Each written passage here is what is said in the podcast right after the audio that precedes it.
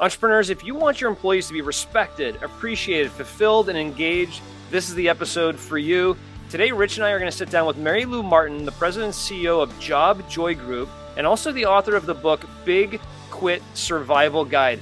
Rich, great conversation. Can't wait to hear what you learned and loved about this one. Wow, between the three R's and how to have a conversation with really getting to know our people even if they've been long-term employees and how, how do you start that i thought that was excellent and that people really want to have a voice and not just a job we cover an awful lot in this episode for leaders yeah, I was also reminded about one of the key leadership traits that I learned. We learned together back 25 years ago that was kind of brought to the forefront of this conversation that I loved. At the end of this episode, there's also a survival kit for uh, our guest listeners. So here is Mary Lou Martin. Mary Lou, thanks for joining the Entrepreneurs United podcast. We can't wait to hear more about your book and what you're doing and how you know leaders can help their employees become more eh, you know respected, appreciated, fulfilled, engaged. It's something we all need to hear more of. So thanks for joining us today. Can't wait to jump in. Great. Thanks, John and Rich. It's a pleasure to be here and discuss the most exciting time I think we could ever be in the workplace. Yeah, there's a lot of changes that need to come. And I can't wait to actually share some of the thoughts I have around this topic because I've been thinking a lot about it uh, and I'd love to bounce some of those ideas off of you. But you know, first off, before we get to the book that you wrote, that I think is a really important subject that we all need to be talking about, and what you currently do, walk us back through a little bit of your foundation because you know the workplace has evolved and changed, employees have evolved and changed, leaders need to evolve and change. Where did this all come to be for you, and how did you end up where you are today? Absolutely. You know, we've had probably 113 years of a standard of employee employer relationship, and that has literally been command and control. You know, you think about with the onset of the assembly line, Henry Ford, it was all about efficiency and gains and productivity, and we put supervisors in place to manage that.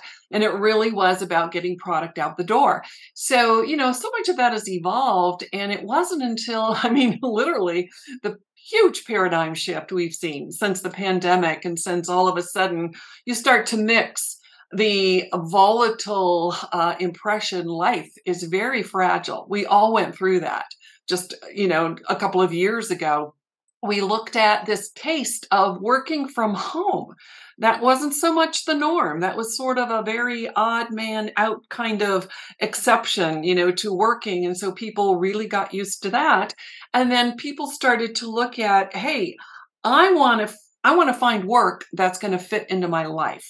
So my whole premise with this book was to help leaders now understand this paradigm shift.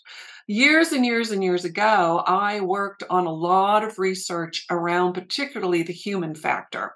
And it's funny because now that's just the upfront and most important point we're looking at right now in the workplace. It's all about psychology, human dynamics, where it meets leadership, which is just brand new for the mainstream.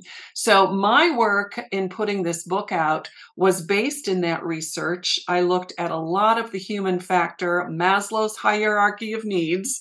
In my book, I have the mantra people are people first as long as we're employing people, we have got to decide to make a mindful, uh, give mindful attention to the fact we're dealing with human beings. So I wrote the book for that premise. And I think that's what's evolving so much right now in this workplace. For 113 years, a command and control style, what happened 113 years ago? How are you able to pinpoint that to 113 versus 117 years? Yeah, I looked at that when I looked at the formation of the assembly line with Henry Ford. And that was the paradigm shift, you know, when we were more of a rural society and it was more of a um, hunting, gathering, you know, type of survival. And then things became very polarized around big cities. And we had the uh, trains and the infrastructure and all of that being built that's when the assembly line first came into place. And so what happened was we displaced the craftsmanship, let's say, of an individual person making X. And with the forefront of the Industrial Revolution, we thought, okay, we can put 20 people together. And instead of every one of those 20 people producing X, one of those persons is just going to produce part of X. I think of and I use in my book as an example of this. Remember the um, insta, the um, um, uh, TV show I Love Lucy, and sure. she has the assembly line with the candy, and it's coming yep. down the assembly and it line. overruns her, and she can't stuff her mouth with enough candy. Exactly. And what does the supervisor do? Speed it up. and you know, it was almost as if you get rewarded by doing great work with more work or faster work. And those that could keep up got rewarded. Those that couldn't got fired. And we worked like that for so many years. Even the validation of how our folks worked. I keep thinking this is not our grandfather's workplace anymore. I know my dad worked for a single company 45 years, retired. It was all about I don't care if I love this job or not. I have a commitment to this employer, which was the case back then. There was a two way loyalty. That's all gone. And now it's more about, hey, you know, what are you going to do for me? And this is what I'm going to do for you. It's become a very transactional relationship with employee employer. More to the side of the employee lately. We'll talk about is that changing a bit as we look at, particularly in the tech sector. Um, we're looking at potential layoffs, you know, and balancing of a lot of overhiring. But that's what's shifted. And now it's all about, you know, lifestyle. And it's about, I want work to fit into my life, not I'm going to fit into a job. And that's what still is permeating throughout the work, the workplace. It's not gone away. We all thought come Labor Day, it's all back to normal. We're all going back to the office. We're all going to be okay. Not. We've got hybrids. We've got in office. We've got remote. We've got middle managers right now uh, running around trying to figure how to do all of this, and it's staying around. You would use command and control, 113 year old model. What is the model that is counter to command and control that you recommend? Number one, determine that we're working with a human being now and I cannot work, I cannot treat this human being as a cog in my wheel of production. So, what has surfaced, which was suppressed for those many, many years, for all those reasons we talked about, now that human factor is front and forward. And I'm going to look at those basic human needs. And here's the one that hit us the hardest we have a need for physiological care. We get that. That's food, water, clothing. You know, we have to be protected. But here's where we got hit really hard with number two, and that's safety. What we're talking about now in the workplace, people are commanding emotional safety, psychological safety. This has been a time unprecedented about employee wellness, about mental health this has all surfaced. And again, thank you, pandemic, for bringing to light this whole concern around this human dynamic. So, to your question, those companies that are getting the human factor and are training their leaders to lead, for example, with empathy, and I want to just sidebar on that a bit because there's a lot of noise right now in what leaders are struggling with. They're, they're told they're supposed to be empathetic. We get that. People are people. Okay, I'm kind of warming up to that. I've got to be that. But how do I be empathetic and still get business done? And I have a simple equation that's pretty tactical, tactical to follow. Number one, it just goes like this Empathy minus accountability equals enabling. And the last thing we want to do as a leader is to enable or coddle or make differentiations for excuses for an employee and not hold this employee accountable. We can be very empathetic but we've got to hold people accountable. And that's just a little sidebar that leaders are struggling with right now. Uh, how far do I go being empathetic? So, yeah. So, just to validate, uh, you would say command and control 113 years old. And what you want to move to is acknowledging the human factor, is kind of the coin phrase of human factor, correct? Exactly right. And think of it this way you can take the job out of the human being, but you can't take the human being out of the job unless you're hiring a robot. So we either cater to that theory or we don't. The problem is the ones that don't aren't going to make it in working with the type of top performer that they're going to want to keep today. So we've got to unveil that human being piece. I want to dig in on this uh, equation that you just gave empathy minus accountability equals enabling. Is that a binary equation just to say empathy without accountability is enabling? Or is that a dynamic equation? In other words, if you have a level uh, seven empathy and a level nine accountability, that equals a plus two like is there any uh, is there is it a dynamic equation or a static yeah. equation? That's a great question. It's a dynamic equation and the reason for that is we're dealing with dynamic human beings so let's for example empathy and uh, accountability can have different variants depending on the person i'm speaking with. Let me give you a good example. Let's talk about respect you know mixed into that so much of you know respecting someone's self-esteem i can be um, i can demonstrate empathy by listening to you by mirroring your body language by confirming what i'm hearing you say it doesn't mean i agree and I think leaders sometimes hesitate hearing or saying back to an employee. So, what I hear you saying is you're not able to be at work on time because of X. Okay, that isn't agreeing with this person, but at least I'm giving this person an empathetic approach to I understand. Now, respect carries a different weight to your question. It can be very dynamic. For example, I might say to you, you know, as part of the team, it's important that we're demonstrating respectful behavior. And I want to make sure I'm doing that as your leader. Now, apart from being civil, we're not talking about, we're not going to cuss each other out and bully each other. I'm, I'm not talking that kind of respect, but I'm talking about day to day behaviors as we interact. How could I best demonstrate respect to you? And as I speak to every employee, I'm going to get a different response. And that's where this dynamic piece comes in in dealing with human beings. For example, someone might say to me, Well, Mary Lou, you know, I'm kind of new to the industry here.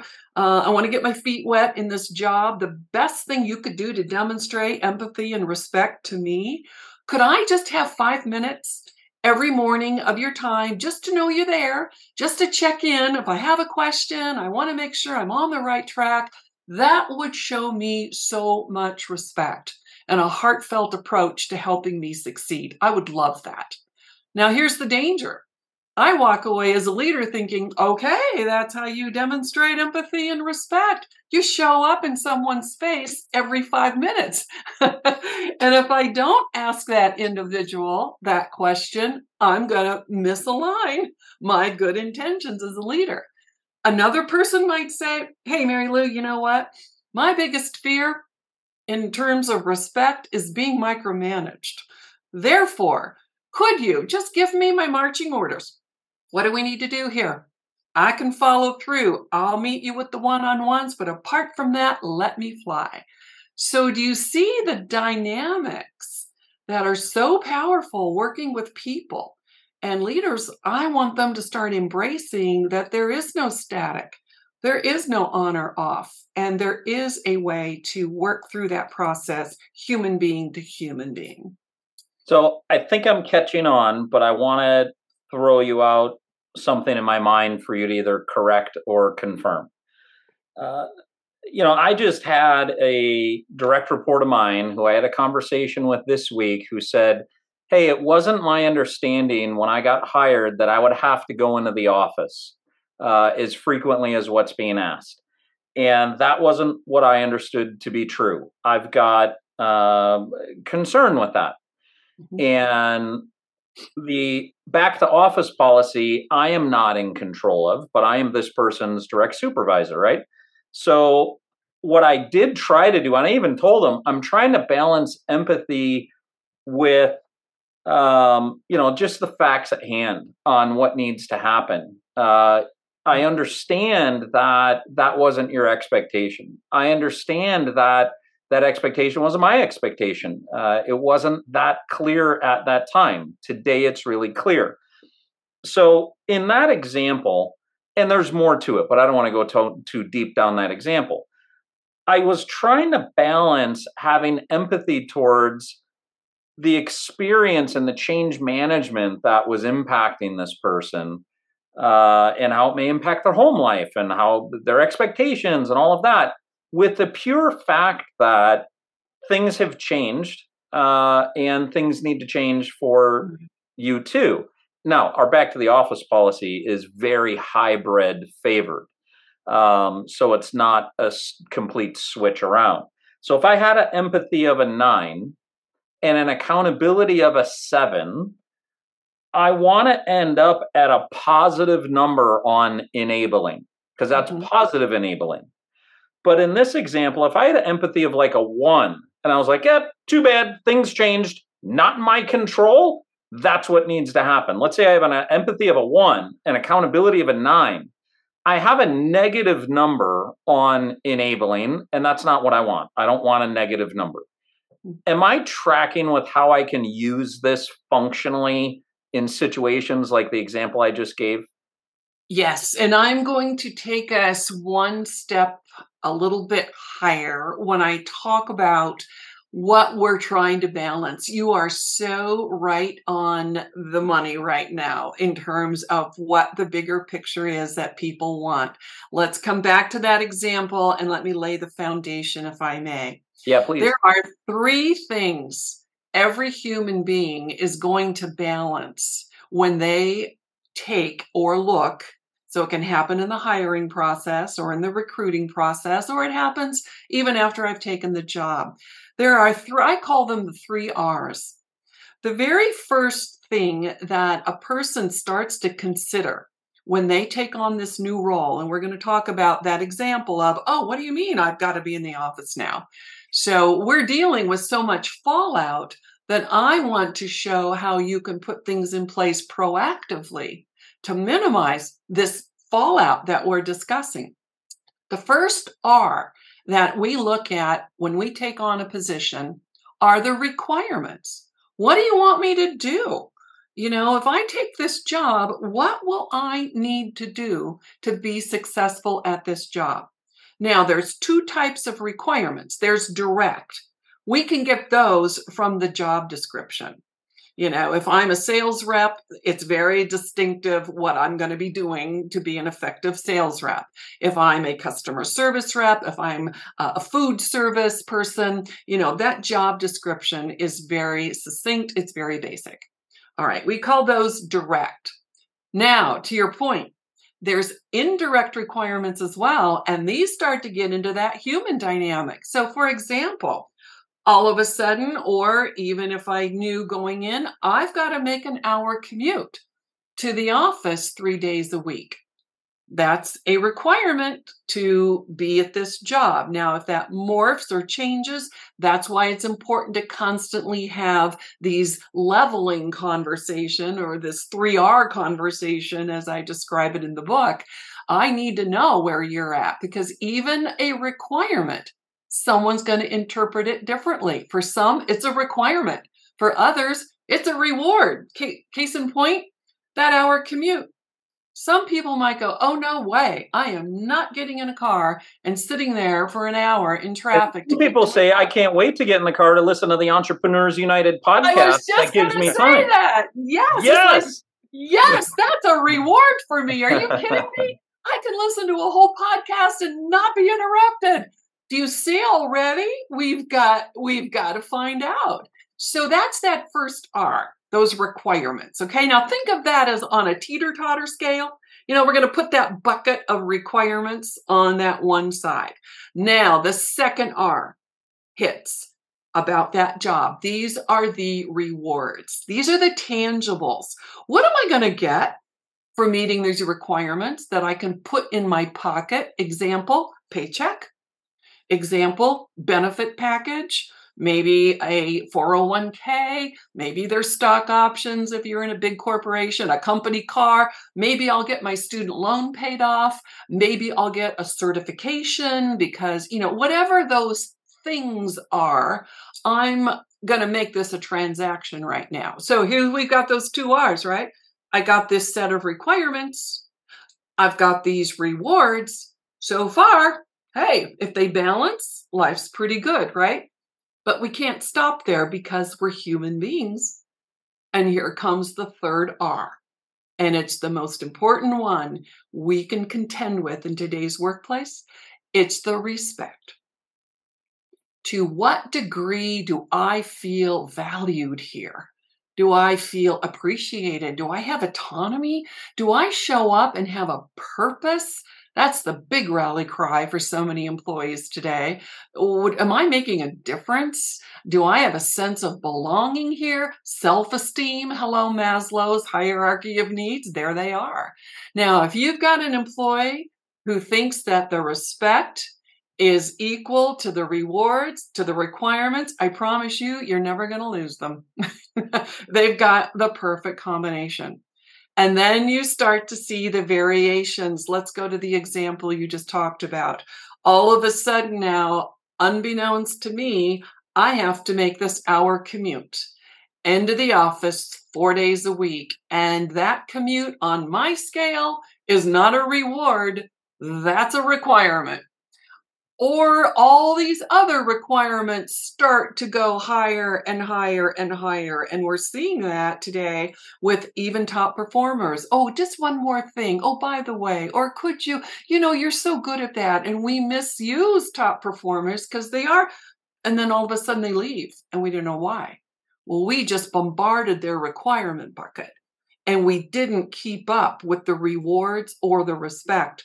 Now, you've got people that'll stay at a job with a heavy reward bucket, but the respect could be very low. Typically, what you'll what you'll hear, I don't like this job. I can't wait to get out of this job. But you know what? Where am I going to go? Where am I going to go and make this kind of money? They don't treat me well. I get stomach upsets when I, you know, think about Monday morning. I don't even want to go into the job, but I'll but I'll stay. Okay, are they engaged? No. And then you've got the small startups. What about all of our listeners and people that I work with every day? They're small business people. You know, they're entrepreneurs. They're not going to have big, deep pockets to balance this sometimes, you know, reward bucket.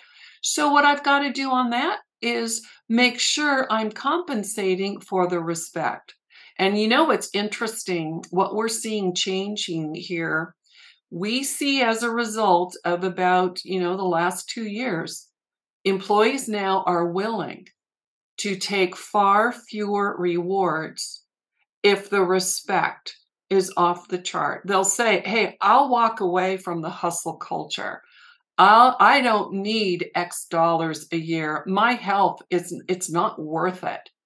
I will do something else and be willing to make less money and be happier in a job that's more fulfilling.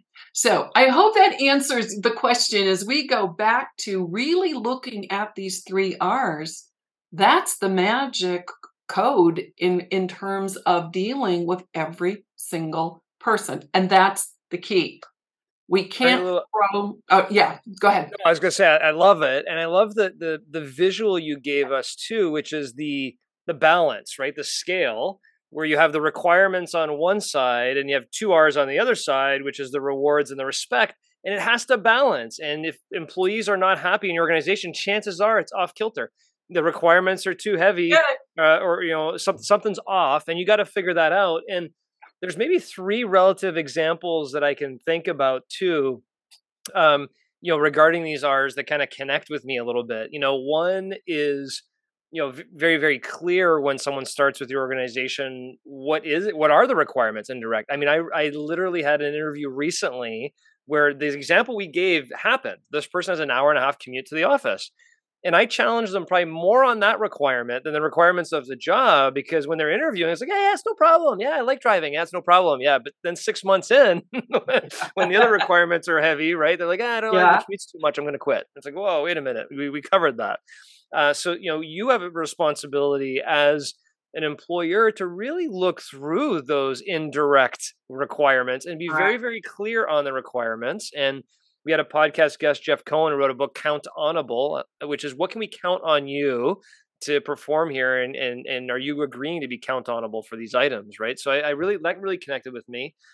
Um, on, on I'm going to jump rewards for a second. I want to come back to that. On the respect one, you really hit uh, you know something in my mind when you were talking a little bit earlier about you know employee employee A wants you to talk to them every morning for five minutes, but employee B just wants you know this. And way too many entrepreneurs have never been trained uh, mm-hmm. in situational leadership. Mm-hmm. And mm-hmm. Rich, just note the file, we need to have an episode all in of itself on situational leadership. Absolutely. It's something that probably was um, one of the most impactful leadership training I've ever had in my career that quite honestly I kind of forgot about until this conversation. Uh, yeah. Uh, you know, Thank where you, Ken Blanchard. yeah. yeah, where they fit on this competency yeah. versus commitment quadrant, and how are you going to manage them? I think is one of the biggest failures leaders have today, which unintentionally leads to a lack of respect. There you go. Right? you have a high always... performer that you're trying to micromanage. They're like, this sucks. This person doesn't respect me. But then you have a low performer that wants you to micromanage them and help them get out of their trouble. And they're like, oh, these are not helping me. So I think way too many managers, leaders treat everybody the same way because they think that's the way it's supposed to be. And that leads to a, a drop in respect. So that's that piece I want to maybe just dive into for a few minutes. And the last piece, and then I'll, I'll I want to hear your your thoughts on these. On the rewards piece, I, I have a, a thought that there's one thing between the rewards you're making by working at the company, but then I think that we're also heading into a new area today where uh, if your employees are really working for a paycheck to pay for their food and living, and they're not creating their own balance sheet for their own families in a very strong way, you maybe not be doing your job as a leader and employer because everybody right now is looking at themselves as an independent contractor, so sort of speak. They have a balance sheet, they have a family, they have an entity called their family, and they're trying to build something of significance. Um, and so I'm a big believer in employees having an ownership stake in the business, feeling like they're more entrepreneurs than employees. And all these employee words like employee, job, HR department, I think they're getting antiquated in, in today's world. And that's another area of rewards that I think entrepreneurs really need to be thinking about. So, yes, I, I think you're spot on, John. You're absolutely spot on. Yes. So, let, let me hit that last piece. Um, I understand that that people are looking to be uh, with organizations where they have a sense of purpose, the core values align, that they have a leader that respects them. I get all that piece. And I think everybody listening to this gets it. Where they know how to execute or not, it's a different story, but they get that. On the rewards piece, um, what is your feeling on that employee mentality versus entrepreneur mentality? and giving people more of a stake in what they're doing. Uh, do, are you seeing that evolve with entrepreneurs yes. you're talking to, and and what are you seeing out there? Yes, great question. And the best answer I can say it's up to the leader to have that very discussion with every single individual because it can be different again, to your point, so well taken, we tend to treat people the way we want to be treated. That's mm-hmm. the golden rule. I've upgraded that to the platinum rule. Do unto others as they need to have done by you and be have that conversation. So, for example, you know, what's what's what's quality recognition or a reward to one may be very different from another. And I think even offering, and here's where leaders are going to most succeed offering the choices. It's all about that flexibility. I might have an employee through our conversation, and I could say, gee, you know, there's stake in this game for you, and you have a desire to become your own company owner someday. My job here would be to grow you into that position. That's something viable for you. So we're going to do that by these three things. How does that feel for you? It might be a stake in the business. Another employee might say, Mary Lou, I have no desire to be anything greater than answering the phones and being the best director of first impressions that I can to our customers. That's all I want. And if I could switch that out for a higher starting wage because I need that security, trading off equity in the business because that's that doesn't interest me right now, okay. So I think the beauty of an entrepreneur, we can also be perhaps more flexible. I think corporations are slower in figuring all that out for equity purposes and fairness and all of that. But it really depends on that human being. And in the book, to your point earlier, leaders are not trained on how to do this. And I'm a very I guess I should say I'm I'm very pragmatic when it comes to leadership. You know, don't just give me this pie in the sky consulting uh, work that says, you know, Mary Lou, to build a great team, you've got to start with authenticated trust and build a foundation. That, and what does that even mean? Uh, I don't know how to do that. I'm I'm a leader in the you know. and so I will show you even in the book how to have the conversations. What are the questions to ask? Here's the checklist. Don't just tell me, make sure your person has a great first day on the job. Okay, I bought them pizza. Does that count? What do I do? and it's got the checklist. Here's what you should do if they're remote or if they're in the office. So it depends. I, you know, I, I hate that as just an answer yeah, but I love it. I'll tell you why. Um, yeah. I just sat here for a few minutes and told you guys that the most impactful training I ever had in my life was learning about situational leadership.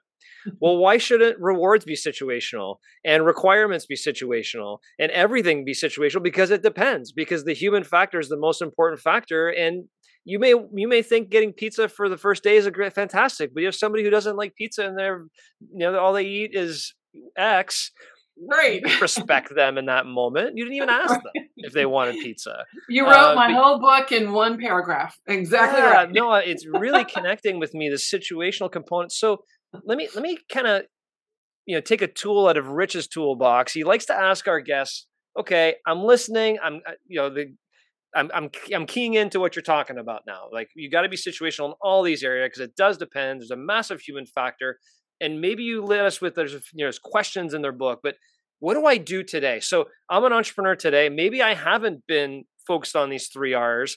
Uh, maybe I need to start from scratch, but I have 20, 30, 50 employees. And I, what do I do? Where, where do I start with it? What's actionable for me to take from this conversation say, okay, I got some work to do. Here's step one, two, three of what I'm going to start doing based on your book or feedback? Right. Great question. Start here. Number one, make a list of the employees that are currently responsible for reporting to you. Number two, next to each employee's name, in whatever way you want, score from one to five or just write low, high, medium, it doesn't matter.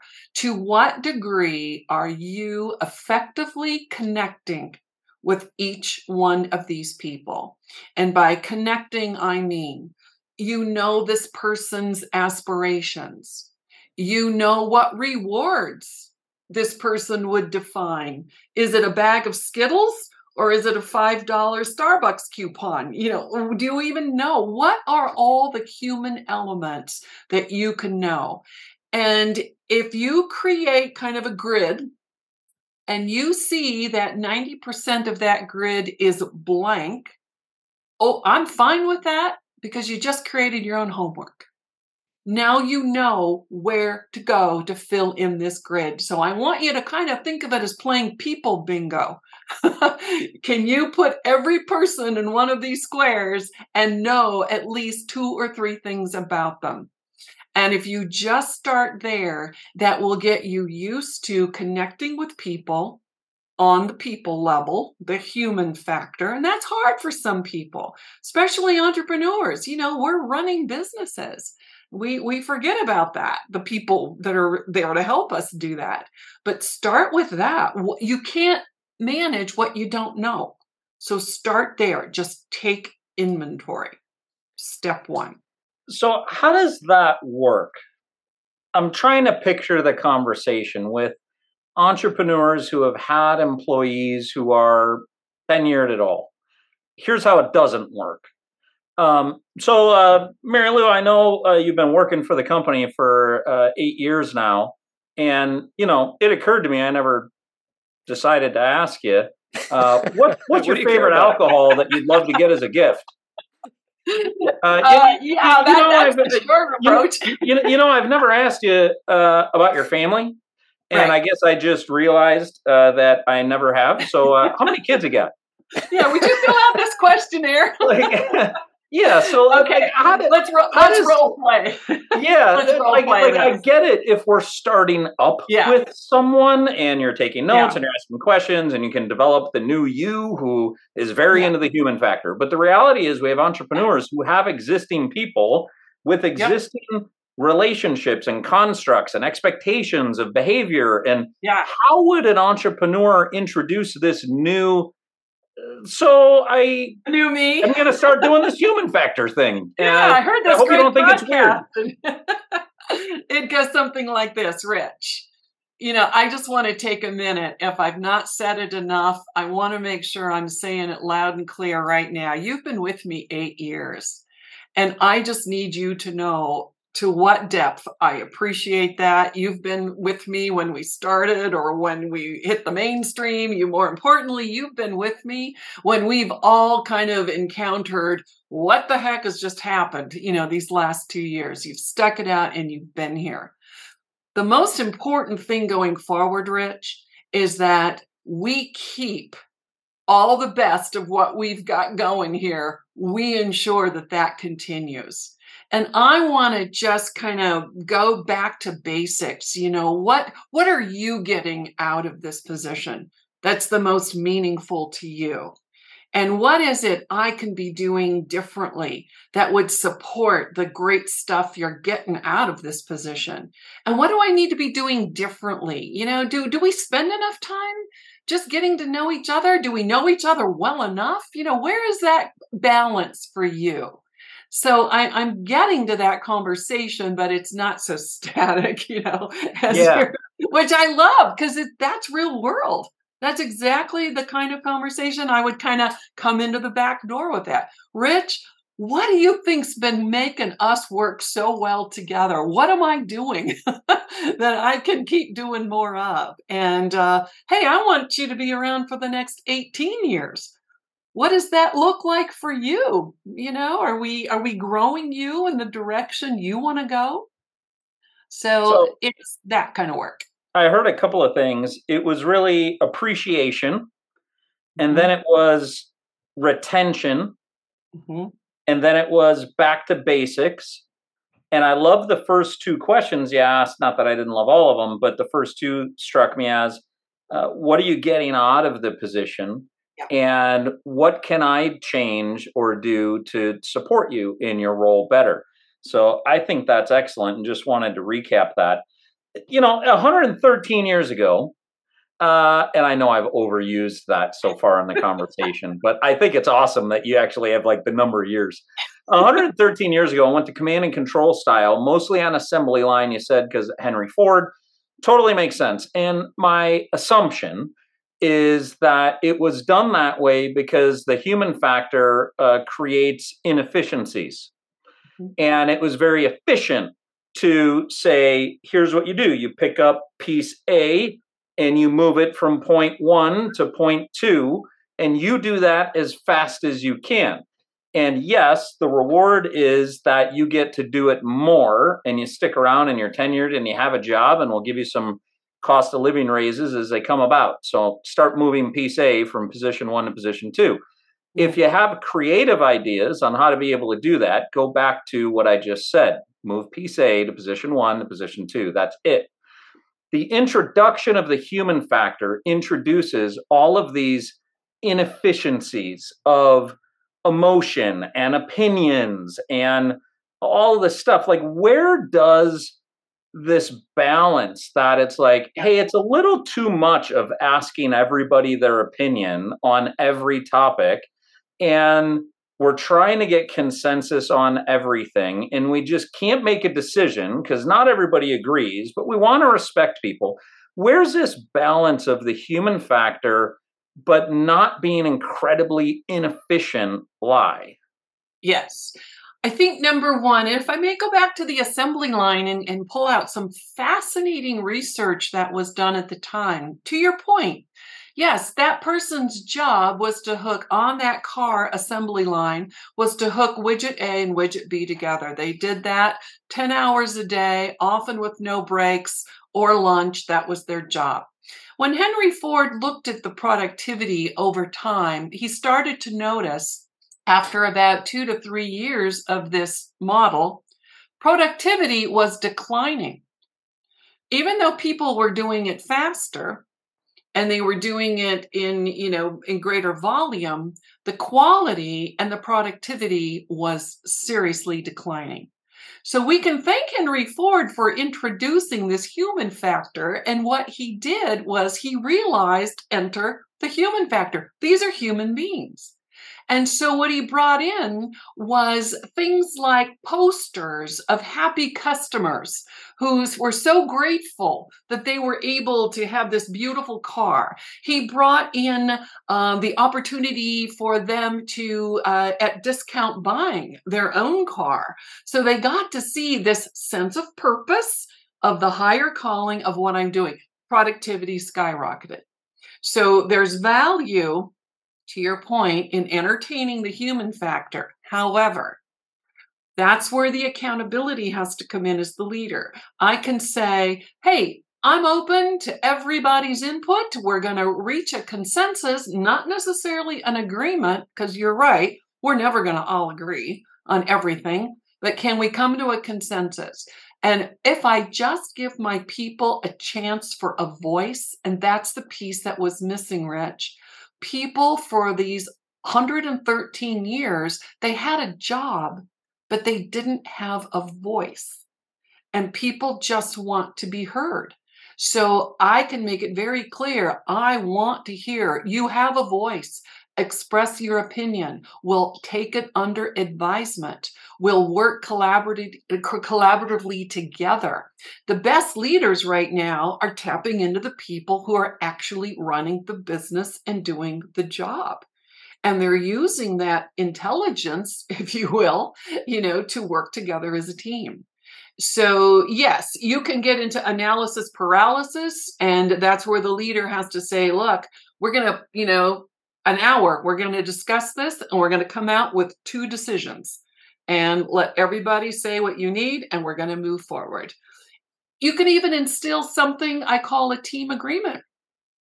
Have the team decide are we going to start meetings on time? Well, if that's the case and that's going to be in your team charter, you better not show up late as the leader because people are only going to respect you to the point that they see you model what you're asking them to do. So, but put them all together in a room and say, what are the five things we want to, you know, demonstrate here as a team? I actually have an activity and a challenge for the listeners because if you talk about this environment today, there's a lot of discussion around this world, this word culture. I don't know what that means. I mean, you know, really, we can define that all day long. Culture is really the look and the feel you get when you walk into a team environment. You can define it. And it's the leader that dictates that culture. Culture is going to happen. It's going to be like weeds in a garden. You cannot not have a culture. Excuse the double negative. Culture is going to be a byproduct. And here's the challenge to help all leaders define what this culture means and get it to the point where the team's going to help define and own it. you ask the team, and this is in the book actually, and I'm just gonna, giving it as a challenge to to use as an activity. Think of the person that you want to most highly respect in that team. So if you're in a company, could be the if you're not the owner of the company, it could be the owner of the company, it could be the president, it could be maybe your most important customer. It doesn't matter. But who is the person you want to most highly think of this per, of this of this person thinking highly of this team. Okay, got that person in mind. Now, ask the team if that person were to come and visit our business for a day. What three words would you want that person to walk away with as the impression of spending time with that team? What are those three words? Have everybody write them down independently on a three by five card or on a Slack board, whatever. If you're a combination remote or hybrid, have everybody have a voice, put down those three words. Now, you synthesize everyone's input, chances are you're going to come up with some of the very same words. It might be hardworking, it might be fun, it might be productive, whatever they are, but we've got those three words. The third part to this is you ask the team, okay, team, what are we going to do on our daily interaction with our customers, our daily interaction and behaviors with each other? What are the actual things we can tangibly do that will drive those three words? And that's how you create a collaborative, focused culture, and everything we're doing as a team better be promoting those three words, or it doesn't fit. And people love that they're shaping this culture and they're owning it. So that's a tangible example to drive that forward. Yeah, thanks yeah, I love that. that. And, and, you know, every company has values, right? So whether they're just posters on the wall or they're being, you know, displayed by everybody on a daily basis, you know, that's that's one one different conversation. But what we're talking about here is as your team, whether it be the whole company because you have a small team of 5 or 6 people or whether it be, you know, a division within a larger organization, for that group to get together and if I understand it correctly, envision the person you want to respect your team the most. Eh, if they were to come to you and visit you, what are the three words you'd want them to walk away saying about your team? Do a mm-hmm. brainstorm exercise around that. Mm-hmm. Once you've synthesized that down to what these three words are that you guys would want the most respected person you know to think about your team, then let's define the actions that we're going to hold each other accountable to day in and day out so that when that person does come, these are the three words they'll say about us. Perfect. And you can formulate that in a team agreement. You can even have some image fun with that. Yep. Take those three words and Google them, click on images, and now you've got something visual that people could rally around. And you could put that on your team agenda. You put that on your email signature. It becomes this rally cry people are polarized around. Yeah, and, and when you say, look, the, the that leader or that team, they just defined their culture now they just need to live by it. I mean, that's a very go. simple way to do it because there are cultures within cultures, as we know, right? There's a oh, company yes. culture, and there's team culture, and there's a lot of cultures within cultures that exist out there. Um, Big Quit Survival Guide is your book. Yes. Um, and I'm sure people can go and, and get that book and learn a lot more about what we talked about here today. How can our guests, if they want to get more of the Joy Group or, or, or Job Joy Group or mm-hmm. yourself, uh, where else can they get more information? Yes, I am most active on LinkedIn. I post there regularly. I have a blog. I have all kinds of free resources. You can click on, in fact, I'm going to give a gift to the listeners as well. Right. If you click on the tab uh, Survival Kit, I have and enter the word survival. I have put together a complete list of all the tools the checklist, everything that I was describing that's in each of the chapters. It's all in one place. It can be downloaded and printed in an eight and a half by 11 format. So you can go in and just uh, go access all of those tools right there. Awesome. And that's bigquitsurvivalguide.com. So big yes. quit survival guide all together in one word.com Correct. on the site, there's download survival kit. There's a passcode you can enter, which is survival. And I'm going to do this right now because uh, I want this stuff. Yes, in uh, fact, you know, as you're as you're repeating that back to me, I have to make sure it's either survival or survive. uh, survival is it. I just got in. Okay, I'm downloading you. this stuff. I mean, these these types of free tools and resources are so yeah. valuable. Yeah, entrepreneurs listening to these conversations and just you know, you hey, you may not use all of it, but you know read through it look at what's there because to answer rich's question earlier how do you do this? You sit down with an employee and ask them what their favorite ice cream is after eight years? Like you know how do you, how do you do this? Using guides like the survival guide or even what you gave us like the people bingo approach of hey put that sheet together. They're all actionable components. Yes I really appreciate you bringing those with you today. It was a great Absolutely. conversation and can't wait to learn more Absolutely. Truly my pleasure. My my passion is we've got to help these people.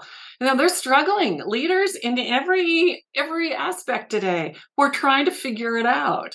And I wanted to take as much noise out of the system and make it as streamlined as possible. So it's truly a pleasure to give that opportunity to leaders today to do that. Well, and I'd like to say thanks for your generosity. I just went on the website myself and uh, for our listeners, if you download this, she doesn't even collect your email under the assumption that if she could give value and you're interested in more, you'll get in touch with her. So this is not uh, any type of a ploy, and it's a 72 page survival uh, kit that appears to be chocked with value. So thanks again for your generosity. My pleasure, truly. Please stick around for a few more minutes while Rich and I break down this episode. John, I wrote down an equation, and it wasn't the first one she gave. The empathy minus accountability equals enabling, and I'm happy to debrief on that. But I wrote down another equation that was retention is when respect and rewards is greater than requirements. Yeah. Turnover is when respect and rewards are less than requirements. And I loved her take on getting back to basics in talking to people and asking them, what are you getting out of this position? Which is essentially identifying what are the uh, things that demonstrate respect, what are the rewards that you're enjoying. Uh, and then the other piece is what can I do to support you best, which is really maybe around the requirements. What do we need to do with those requirements to help this equation uh, be the right way for retention? Yeah, absolutely. And I think we could dive into one of those R's, Rich. Uh, you know, the requirements, rewards, and respect. And if you take that respect uh, one and you pull it aside for a second, and then you look at the formula you talked about, which is empathetic minus accountability equals enabling. I think what what Mary Lou is really talking about here is as entrepreneurs, you know that we're no longer living in a command and control kind of workforce, right? We're living we're in a more human factor area. And so I know a ton of entrepreneurs that walk on eggshells. They don't know what to do because they want they have to show empathy. They can't really hold anybody accountable, and then they start then they enable their workforce to kind of do whatever they, they're doing, and and everything's not working the way it should be. And so what Mary Lou is really talking about is how do you respect your employees by also not enabling them, by also knowing when to be empathetic, when to hold people accountable, which brought me all the way full circle in my mind to the, when she gave the example to situational leadership and how critical the training of entrepreneurs on what situational leadership is and how to display it and, and on a daily basis with your team members because not all humans are the same. And so there's the human factor but within the human factor they don't all want you know cheese pizza for their, their first day at work and they can't all be treated equally. So that respect factor is one that I think we should double click on uh, again and get a little bit deeper into how can entrepreneurs be more situational, be more servant leaders, as Mary Lou would talk about, right? Uh, to really show their employees a side of respect that's just not one size fits all. And I feel like in that double click on respect, as you said, would show up that equation empathy minus accountability equals enabling. And at first, I heard that enabling that's like, oh, it's bad to enable people, but there's positive enabling. Sure. And then there's negative enabling. And I think that is a an excellent equation because it can be confusing as a leader where you think somebody has a problem with a particular guideline or uh, they weren't able to meet a particular goal and you know you need to bring empathy into the workforce and you say oh well i understand and uh, it's okay and things happen and those are all the empathy side but that empathy in the lack of accountability is negative enabling yep. we need to at least balance the empathy and accountability or have a touch more accountability, but also there has to be empathy. Otherwise, you go bankrupt in that relationship. So mm-hmm. I think that would show up in your double click on respect.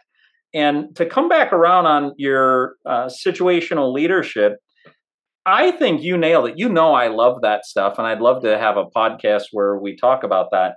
Mm-hmm. Um, but on situational leadership, what you nailed, I think, that's so critical is leaders have a default style that they prefer to lead in. Many leaders just say, well, that's how I am. Uh, I'm the head of the company, or I'm the leader, or I'm the person who hired you. In a hierarchy, I am superior. You're going to have to get on board with how I work or go ahead and walk. Yep. And there's a default style of leadership but then to acknowledge there's also a default style of how someone prefers to be led, whether they prefer directing, coaching, supporting, or delegating. There's a default style. But rising above all of those default styles is what is the task at hand that needs to be handled based on their competence and commitment and delivering the correct style, regardless of your preference, regardless of their preference, right. delivering the correct blend of support and direction based on their competence and commitment in a particular task. I know that was a lot of words, and for those that aren't versed in situational leadership, you'll want to listen to the podcast that we'll record uh, relatively soon on it. But uh, I think it's critical to acknowledge that not only do we have a default style, but our learners have a default style on how they prefer to be worked with, but we should not yield to either. Yeah, and that to me, that's why this human factor is so much more complex than command and control assembly line. Oh, move point A to point B. We we we are complex beings. Uh, just look at you know the book that I'm sure we read 20 years ago as well, right? Men are from Mars, women are from Venus, right? And we're just complex beings, and there's so many different components that come into it. And Rich, I don't care if it's a hockey coach that I see on a weekly basis because my kids are in hockey or an entrepreneur running their business. It doesn't matter. When when leaders go to their default style to manage everything in their business, that's when half the people feel like they're not being respected. And and the entrepreneurs don't understand. They're like, well, I I, I treat everybody the same. I do this. I don't understand why they don't like cheese pizza. Like I, you know, they just don't get it. And we need to understand that our team members are very complex, which comes back to this people bingo. Like that's a scary exercise for me. Yeah, I'm an entrepreneur because uh, sometimes I'm just all business all the time, and you know, to put down a list of all my employees and rate on a scale of one to ten or high to low, what's my effective communi- you know connection with these people and do i know what they would want mm. for a gift for their birthday and whatever that's a scary exercise my sheet would be fairly empty but I love the exercise from the perspective of, okay, I, I got some homework to do, as Mary Lou said. Let's go figure this out. And, and let's make sure we do connect with our people because productivity will grow, respect will grow, and retention will grow. Everything will go along with it. So, very important exercise. Well, and as a reminder in leading situationally, before you change leadership styles, you need to let people know. So you would say, hey, uh, I'm going to be a little bit more directive, and here's why. So before people go running out doing this uh, people bingo exercise, I do recommend just having a very uh, upfront conversation about hey, I think I may have missed some of the human factor in our relationship. I'm going to be starting to do some things a little bit differently. I want you to know you haven't done anything wrong. Uh, there's nothing wrong with me either. I'm just trying to evolve my leadership style. And part of that's going to include getting to know you a little bit better and your preferences and how we can serve you in your role here at work. Um, I, would like to ask you a few questions. I think to let people know your shifting styles is critical to not be misinterpreted. Yeah, no question. And that's how you get employees to feel respected, appreciated, fulfilled, and engaged.